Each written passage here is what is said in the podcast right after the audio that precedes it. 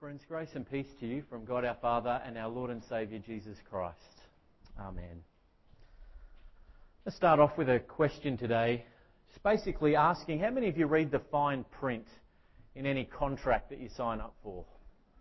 Who reads the fine print? Yeah, a few nods. You guys read the fine print when you sign up for a phone contract or something like that? Nah. Just want the phone. Just give me the phone. All right, that's fair enough too. That's fair enough. I, I always read the fine print now. I never used to read the fine print, but I always do. I've learnt that it's really important to know what you're signing up for, actually. Whether that's a car or whether it's a phone plan or whether it's, uh, I don't know, insurance or, or, or an internet privacy policy. You actually want to know what you're actually signing up for and where your information is going. So um, I remember reading in the paper about uh, a late night TV ad. And uh, what they would do, uh, they might still be happening, but they pose a question. You guys would be up late at night, and you, and you see these questions come up, and uh, if you answer it, you've got to uh, text in the answer to the question that they pose. Have you ever seen those ads at late, late night?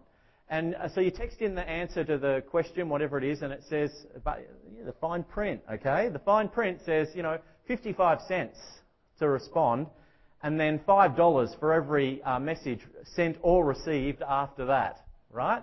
And so what happens is people would get caught out with these, these phone bills that cost thousands uh, because, uh, not necessarily always for those reasons, but they end up with these thousand dollar phone bills because uh, all these messages, they keep sending you messages at five bucks a pop and they send you messages, but you have to pay for them, right? So people end up in all kinds of trouble. So it's important to read the fine print.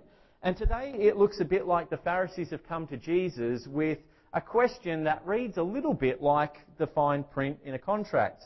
Well, to me anyway. They're, but they're touching on very important relationships. In fact, you heard it. They were talking and asking Jesus about divorce.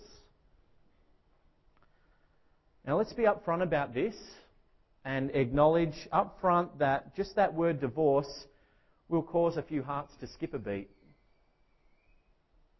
And not just to skip a beat, but others to experience some anxiety thinking about that, just as it's mentioned. Others experience anger and bitterness, and others relief and sorrow, maybe even desire when you're talking about uh, divorce. And what I want to say up front is that God has something beautiful and hope filled to speak to each one of you today. Each one of you. We are in God's house, and as such, we're in God's house. We are not in a house of condemnation. We are gathered together in the context of worship with a very present Lord whose desire it is to serve and grow and care for us through the ministry of the Holy Spirit. So, yes, sometimes we hit hard topics. There's no safer place to be to talk about tough things than in the context of worship and in God's house. God has a hope filled, beautiful word. So let's not only acknowledge this with our lips, but let's pray uh, as we begin. Gracious Heavenly Father, we each come to you today with uh, different, different backgrounds, different circumstances, different hurts, different joys. But our prayer is the same, Lord, that as we gather this morning in your holy presence, that, that we would hear you and your voice speaking to us, that you would speak your living word into our hearts, and so build us up and grow us and assure us of who we are in you, that we would walk out radiant from this place, radiant through all that you've done for us and all that you continue to do for us.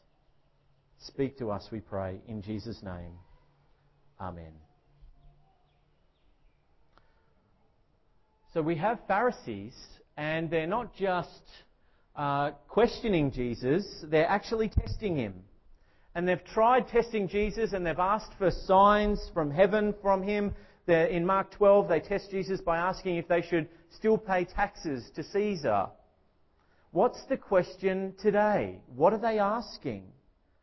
In verse 2, and Pharisees came in order to test him and asked, Is it lawful for a man to divorce his wife? Do you know what the answer to that question is? Is it lawful? I'm not sure. You know what? They weren't sure at 8 o'clock either. I think they didn't know what to say. I think they didn't know what to say. The lowest common denominator answer is yes. And guess what? The Pharisees absolutely know this too. Jesus even refers them back to Deuteronomy 24, given a, a, a, law given to the people through Moses, and it reads like this: If a man marries a woman who becomes displeasing to him because he finds something indecent about her, and remember those words, and he writes her a certificate of divorce, gives it to her, and sends her from his house. And if after she leaves his house she becomes the wife of another man, and her second husband dislikes her and writes her a certificate of divorce, gives it to her, and sends her from his house, or if he dies, then her first husband who divorced her is not allowed to marry her again. You know, whether divorce is possible isn't even up for debate. What these Pharisees are really asking Jesus is in line with Matthew's gospel is it lawful for a man to divorce his wife for any reason? For any reason. And you know what? The Jews didn't even agree on this. It's quite funny that they come and they bring these questions. They haven't got it worked out. There's division amongst them. There's three schools of thought on this. The school of Shammai and Hillel and Akiba. And the school of Shammai interpreted that a man finding something indecent about his wife, meaning that she had committed adultery. And that was the only grounds for divorce, was the adultery. But then we come to Hillel. And Hillel said that something indecent could include something like ruining dinner one night. So if your wife ruins dinner one night, something indecent, and you can write her a certificate of divorce and send her away. Yeah, I can see all the men whispering to their wives. But it's not that's Shammai, that's Hillel, but then there's Akiba. This is really scary. Akiba went as far as to say that even if a husband found another woman that he thought fairer and lovelier than his wife, then that uh, was good enough as some kind of indecent act that, his, uh, that gave him grounds for divorce. So if you find someone you like better, well, you can issue a certificate of divorce. Wow. Ask yourself this morning and take some time. Ask yourself, what, how are the Pharisees interpreting the scriptures? How are they reading God's word? Are they engaging with a living word? A person in Jesus? Or are they engaging with a rule book? Because I want to say that the Bible is not a rule book. It's not a rule book. It's not a set, a step-by-step guide uh, of do's and don'ts for your life. I said this at, at 8 o'clock. I'll say it again. You know what? If it was like that, the best thing I can think of is that, you know, I wouldn't need to write sermons every week. I could get Pastor Matthew's sermons, or I could get one of Pastor Steve's or Pastor Noel's sermons, and, and that they've got from someone else down the, down the track. Because if it's just a set of rules and regulations, then whoever started it has written it out. All I need to do is get up and read it out to you. Read out the rules, read out the regulations. You've got it done. Wonder how many of you would come. It's not a rule book. But are the Pharisees reading and seeking the will of God? Or are they reading in order to fulfill these legalistic purposes? And the way they're asking about divorce, and you know a bit of background in these three schools that they come from, how do you think they understand marriage and what marriage is? Is marriage some kind of beautiful and wonderful gift? Or is marriage some kind of I don't know, some kind of random contractual agreement. that you can just dissolve. What do you think? You know what? Jesus doesn't even engage with it. He, he doesn't stumble into their trap. In fact, when Jesus Christ opens his mouth and he begins to speak, he actually begins a whole new and different conversation, doesn't he? He takes everything in a whole new, different direction. He speaks on a completely different level. It's not even the same conversation anymore. The Pharisees have missed that divorce is possible to protect people. It's possible to protect people in the unfortunate event where it is necessary because of hardness of heart, because of sin that is entered in and is creating damage and harm. It's a safeguard to limit the ill effects of a rupture in a marriage. Please hear that. It's a safeguard. It's never permission. It's never permission to look for faults or treat people horrendously to meet your own whims. It's not what it is. And so Jesus, lifting everything up to a whole new level, moves to creation, right back to Genesis, way back before Deuteronomy 24, and the glorious will of the Father, of the Heavenly Father. Verse 6 But from the beginning of creation, God made them male and female. Therefore, a man shall leave his father and mother and hold fast to his wife, and the two shall become one flesh. So they are no longer two, but one flesh. What therefore God has joined together, let not man separate. Friends, Jesus is taking us on a very, very special journey. Not a journey of what we might be able to get away with if we're clever enough in how we read and use the Bible, but a journey into the glorious and joyful will of God. He says, Let me show you the essence and joy of God's creative work in marriage. Let me show you that. Because if all you want to do is talk about escape clauses and what ifs, then we're not even on the same page. We're not even having the same conversation. Yes, there are safeguards for exceptional circumstances to protect my people because I love them and I want to protect them. But let me tell you about the precious gift I have in store for your joy. Let me tell you about that that you were made male and female with love and purpose and intent that you might be one flesh, not two individuals in some kind of random contractual arrangement, but that you might know the mysterious joy of oneness and unity through the wonderful gift of love that I, the Lord, have established for your blessing and for your good. And it goes even deeper, much deeper. I mean, consider today who it is that the Pharisees are testing in today's gospel. Think about who they are talking to. Is it not Jesus Christ, the heaven sent bridegroom of his bride, the church? That's who they're talking to. I don't know if you can, can't really make out what that picture is. That picture is a picture of the red light district. Okay? The Pharisees' questions of Jesus, the bridegroom, reflect a very ancient story. You sing out if you know it. There was a man who lived long ago who received a word from God saying, Go Take for yourself a wife of whoredom, and have children of whoredom, for the land commits great whoredom by forsaking the Lord. Who is that? It's the prophet Hosea. You know the book of Hosea? Yeah, no?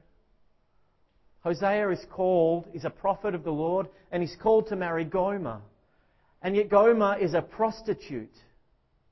And he's called to marry her, and Hosea is a man, he's married. He's in a one flesh union with Gomer, the prostitute. And the problem is that Gomer keeps leaving. She keeps leaving her husband Hosea and she keeps uniting herself with, in one flesh unions with other men. She keeps going away. And Gomer is unfaithful and yet Hosea goes to get her and bring her home. And as I was reading through Hosea, I thought to myself, just think of what it takes to go and pluck your wife out of those circumstances. What does it take for a man to go and pluck his wife out of those circumstances where he pays 15 shekels of silver and a weight of barley so that he can take his wife back home? What does it take? I mean, honestly, if you think about it, Hosea could issue her with a certificate of divorce quite easily. We, we would agree on that, right? Would we agree with that? That Hosea if there's any circumstance, you could issue a certificate of divorce here, just like the Pharisees are talking about. But Hosea didn't do that. He didn't do that. Hosea redeemed Gomer with silver and barley, 15 shekels of silver. And what Hosea does is he uses his own marriage to Gomer. He uses her unfaithfulness. And even their eventual restoration as this wonderful, beautiful parable and it's a parable of the Lord's relationship to Israel, his people. And by virtue of Christ grafted in through the promise that God gave Abraham, Abraham through that covenant promise, that includes us. It's a, it's a picture, it's a parable of the Lord who is the faithful, wonderful husband and a bride who keeps prostituting herself with other idols, with other lovers, with other loves. And here we are in Mark's Gospel. Here the Pharisees are speaking to this heavenly bridegroom sent by the Father in love to the people. And Jesus looks at those Pharisees today and he looks at us and he sees a people like those people in Hosea's time and all times, people who are looking for loopholes, people searching for fine print, or people focused so hard on searching for the boundaries so that they can erect fences. People who are missing out on the joy, people who are missing out on the perfect and good and beautiful will of God. He looks and sees people who are exhausted, people who are hurting for all kinds of reasons, and one of those reasons is because of divorce. Because you and I both know, it has touched my family, you and I both know that divorce isn't just the breaking of a random contract. It's not just, it's not just that. If it were, it would be simple, wouldn't it? But it's not just the breaking of a random contract. Lives are ruptured because we were never designed for divorce. We were never designed for that. And so it hurts, and it doesn't just hurt the people who are torn apart through divorce, but it, it hurts children and families and parents and grandparents, and the ripple effect goes so wide. And it's not just people struggling with divorce. Jesus sees people suffering under abuse. He sees people suffering under unfaithfulness. He sees people suffering because of legalism and hurt in the church. So many different reasons. You know. And Jesus looks at us with holy compassion, just like Hosea looked at Gomer, his wife. And Jesus says to you and he says to me, Come home to me. Come home to me. Yes, your eye has wandered. Yes, you've run after other lovers. Yes, you've run after other loves. I'm your God. Hear, O Israel, the Lord your God, the Lord is one. I'm your God. I bind myself to you. I covenant with you. Come home and find rest for your weary soul with me. I have redeemed your life from, from all of this. I have redeemed you. Not with 15 shekels of silver and not with weights of barley, but with my holy and precious blood I have redeemed you. Beloved, come home.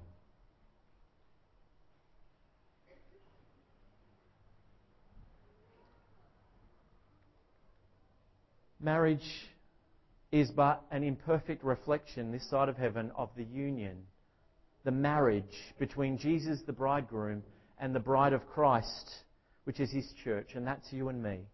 And that one flesh union, that marriage is yours by faith in Jesus Christ, and it is so precious that it is beyond comparison. Beyond comparison. So when you face hardship, when you are put down, when a hand or a finger is raised against you, when accusations are leveled at you, then they're also leveled at Jesus, who is one with you, who is one flesh with you. It also means when we level accusations at others, when we raise our hand or our finger at others, then we also raise that hand and that finger, and those accusations fall on Christ. But when you are hurting, Jesus is hurting. Because you are one with Jesus Christ by faith. You're so united to Him. And His covenant with you will not fail. It cannot fail.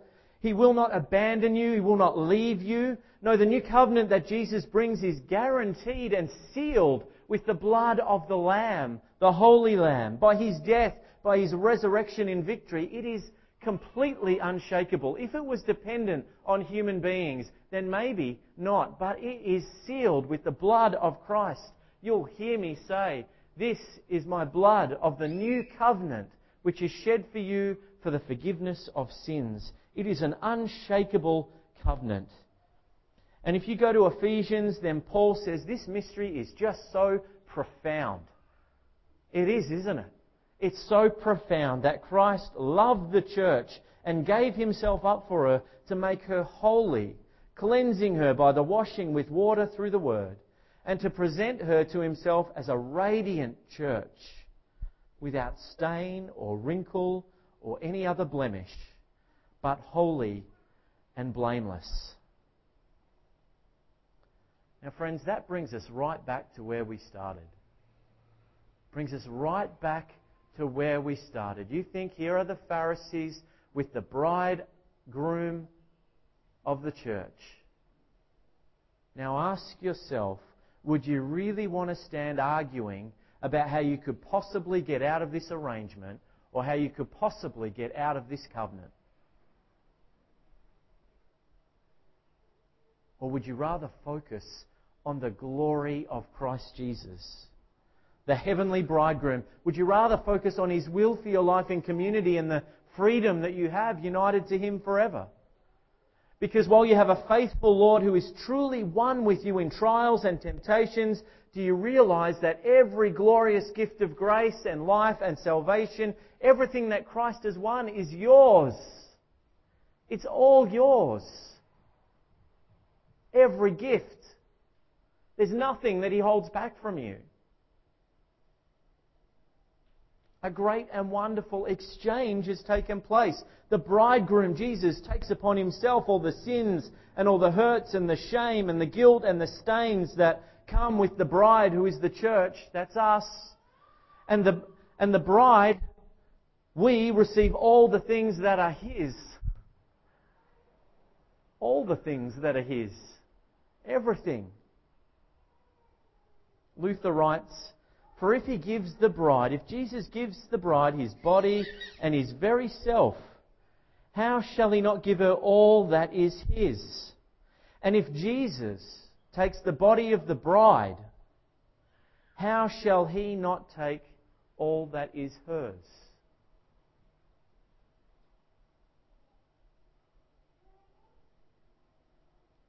Friends, by faith you sit radiantly before me today radiantly.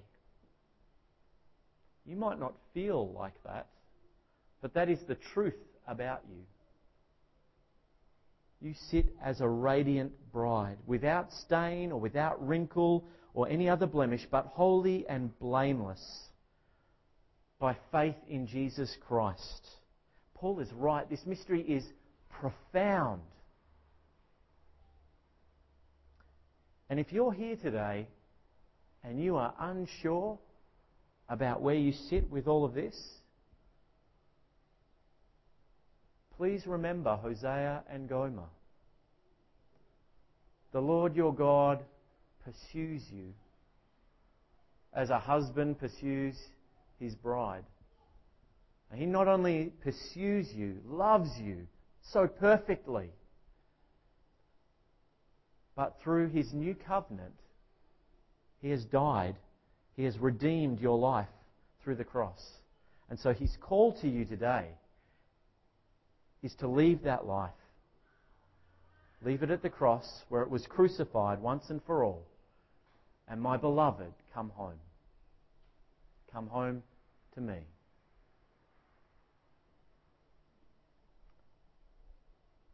And we'll have an opportunity as Holy Communion comes closer. The Lord's even blown off the, the cloth so that you can see it, so that you can see this banquet table. And what you have there is not mere bread and wine, but you will have such a special union, special holy communion and oneness with Jesus Christ. It's not just bread and wine, you receive the true body and the true blood of our Lord Jesus Christ for the forgiveness of sins. Holy Communion is for baptized Christians who believe in Jesus Christ as their Saviour. And I'm going to say up front today if you are unsure about Holy Communion, if there is anything that you are unsure about here, you come forward, fold your arms across your chest like this, and receive a blessing from the Lord your God, the faithful bridegroom. In Jesus' name, Amen. Let's pray. Lord God, Heavenly Father, we praise and worship you for the wonderful marriage that and mystery, the profoundness of faith in Jesus Christ, that, that you would unite us and, and give us such closeness with you that you take upon all our sin and stain and everything that makes us unclean, and that you give us and robe us in your robes of righteousness, in the righteousness of Christ, that you take what you give us all of your gifts of grace. Father, help us to get our heads and our minds that we might comprehend just some of that profound mystery. We pray that you would continue by your Spirit to minister to our hearts, to know that there is no condemnation for those in Christ Jesus. And that as we come, whether we come today for Holy Communion or whether we come today for a blessing, we come to the Lord our God, a God whose covenant is unshakable, a God who is faithful. We come to our beautiful Saviour.